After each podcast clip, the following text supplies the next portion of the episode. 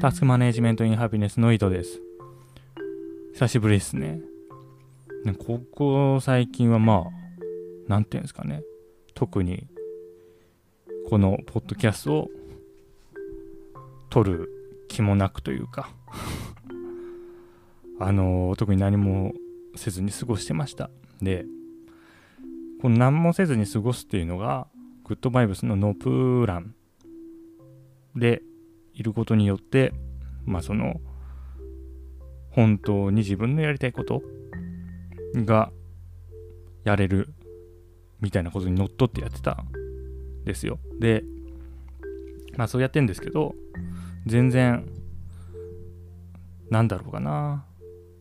まあやりたいことはあるんですけど、まあ、そこまでそれについて時間を割かないというか、まあ、やらないっていう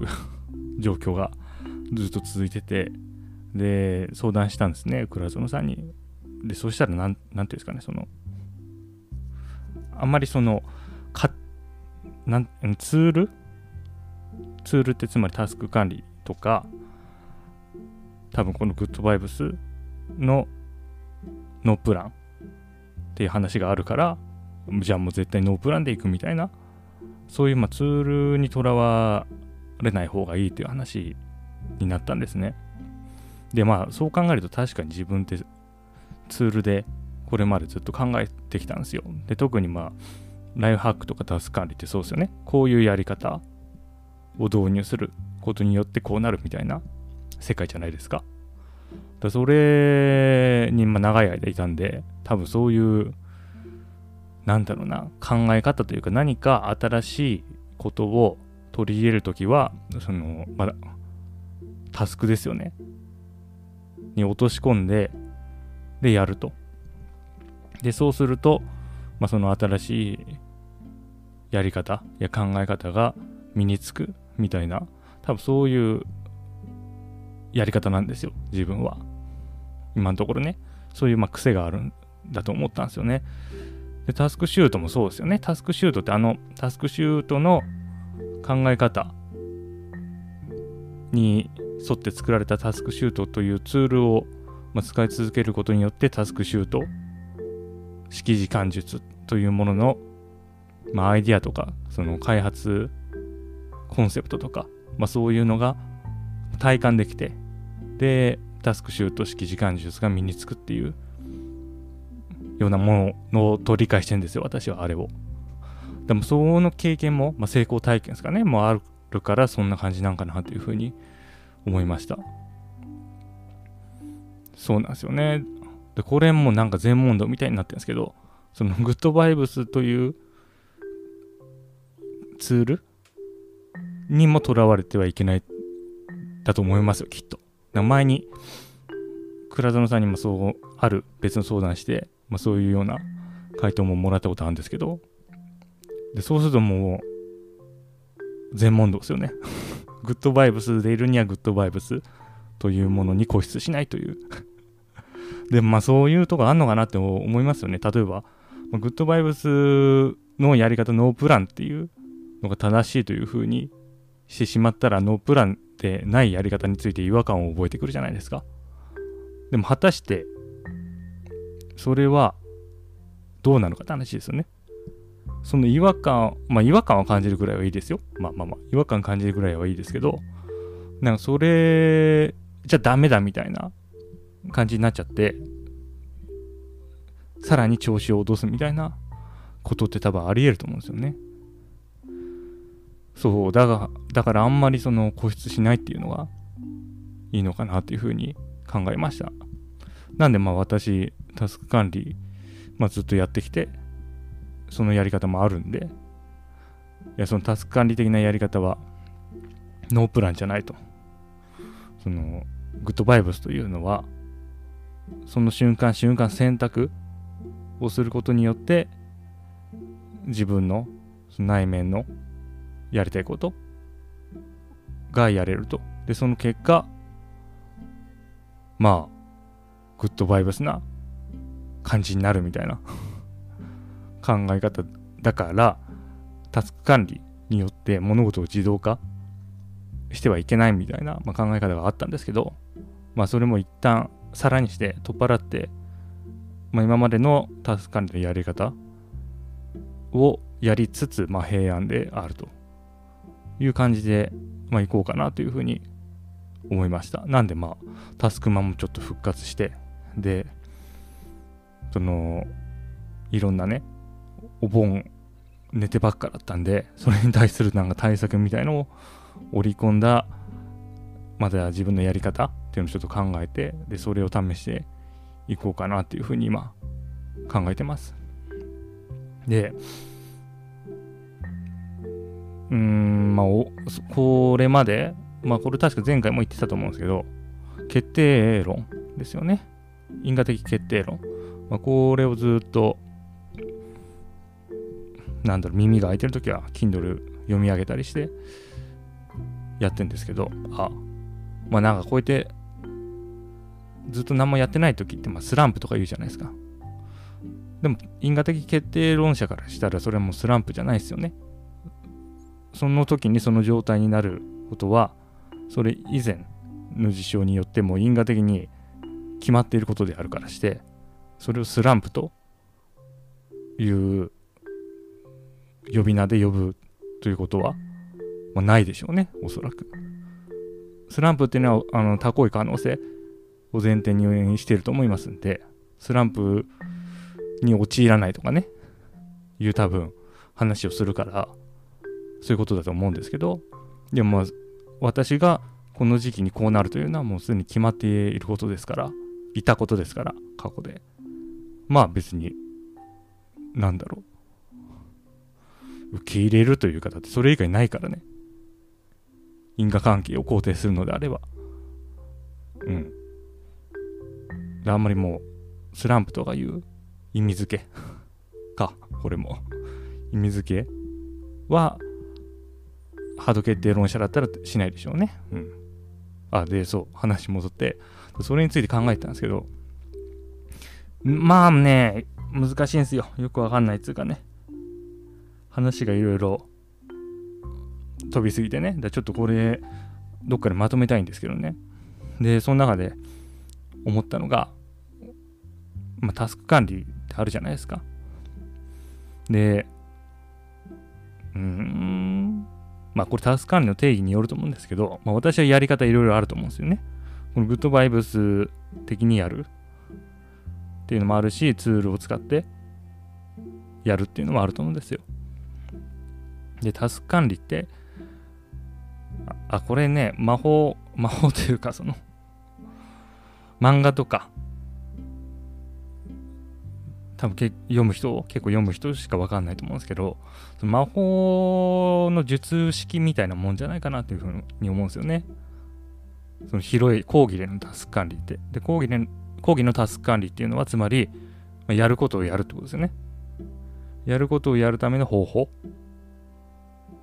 っていうのは魔法の術式に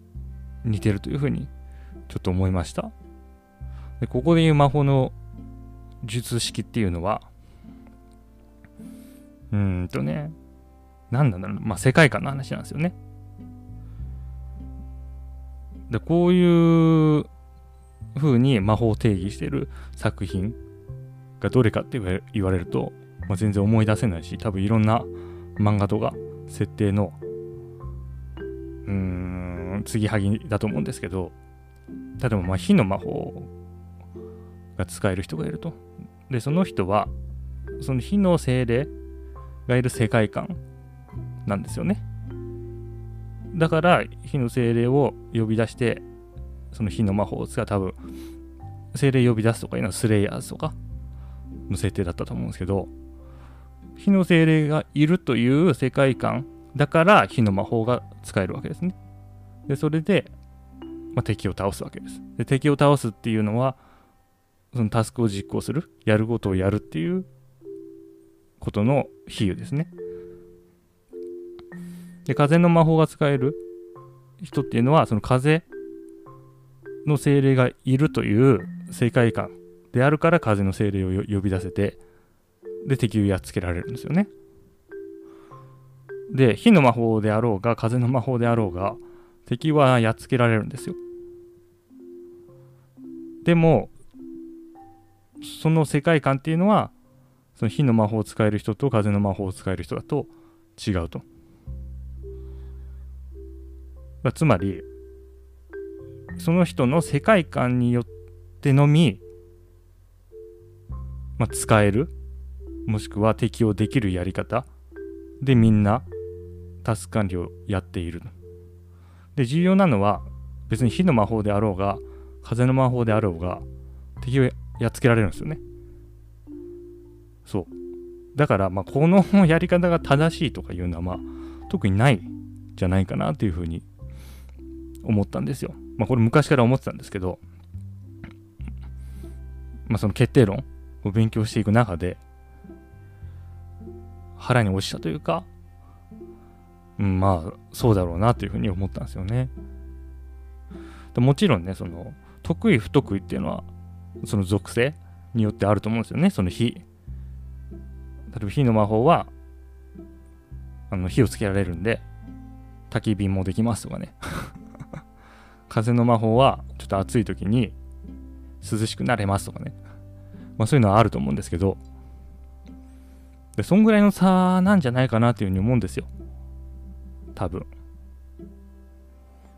でまあそうは言ってもそのタスク管理ってプロジェクトとかタスクとかそういう概念あるじゃんみたいな話ありますよね。ああいうのはおそらくその魔法でいう、まあ、基本的なところその魔力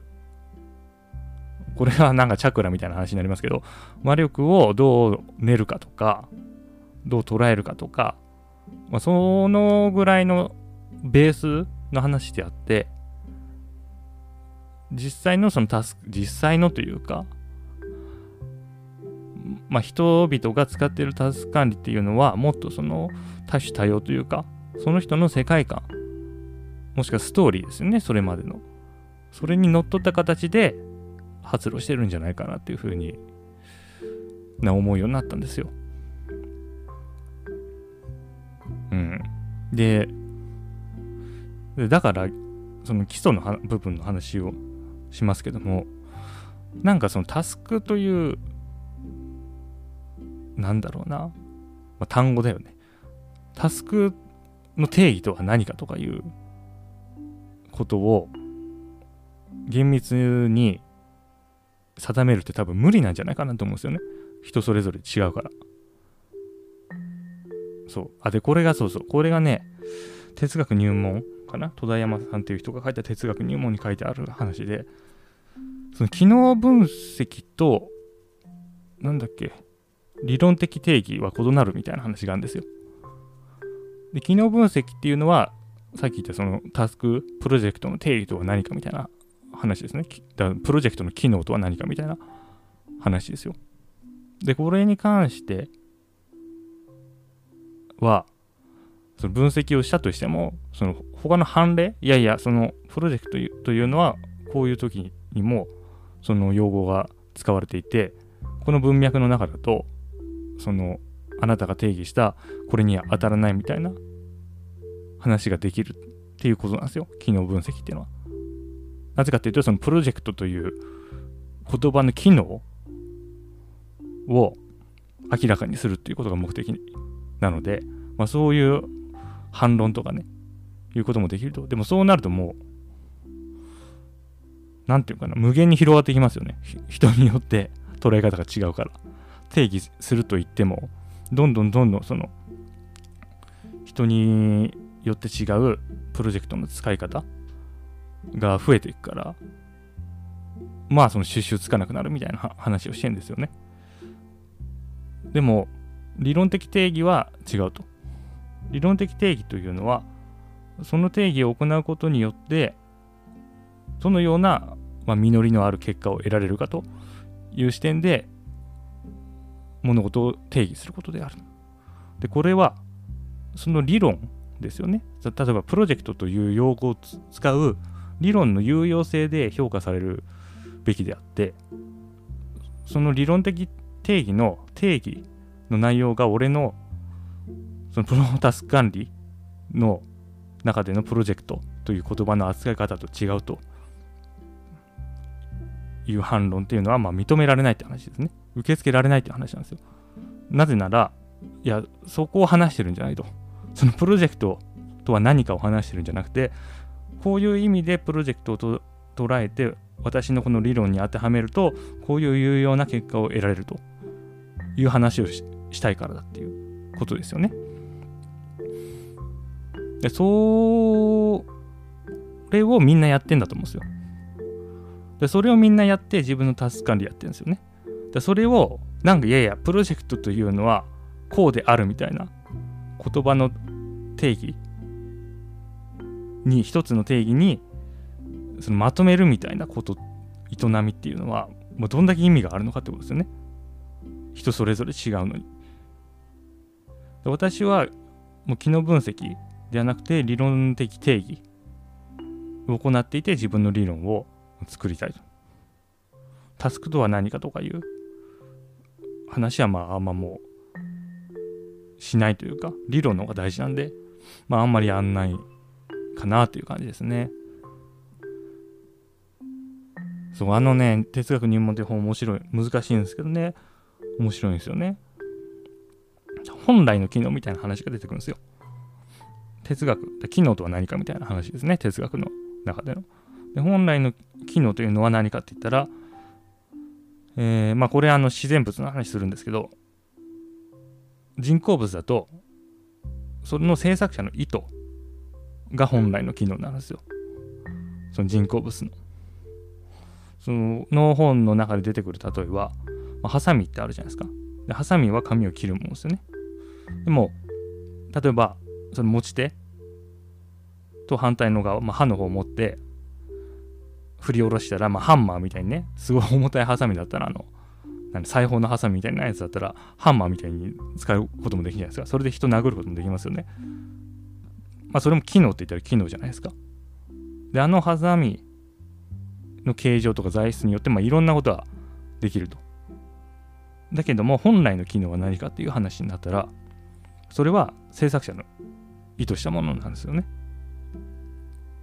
それはもう髪を切ることであるという話があります。で、これをタスクシュートに当てはめたら、タスクシュートの本来の機能というのは、開発者の大橋悦夫さんがそれを作った時に意図した機能だけになるわけですよ。そうでしょうね。で、その機能は、で機能分析したら、機能分析するには大橋さんに聞くだけで終わるわけですよ。タスクシュートはどういう意図で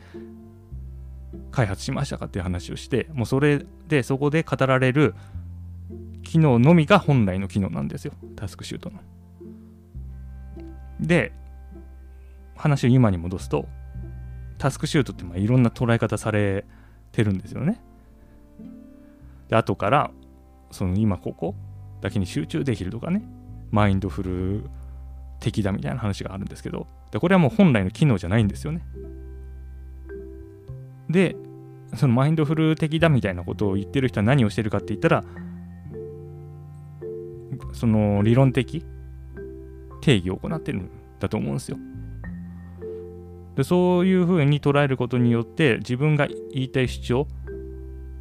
を補強できるってことですよね。そのタスクシュートというツールを使って補強できるから、まあ、そういうまあ、話をするんですよね。だまあこういうことってまあ普通に行われてると思うんですけど、まあ、それを何ていうんですかねあの意識してその、うん、自覚して、まあ、これこれからね行っていきたいというふうにまあ考えるわけであります。はい、それでは今日はこの辺で良いタスク完了。thank you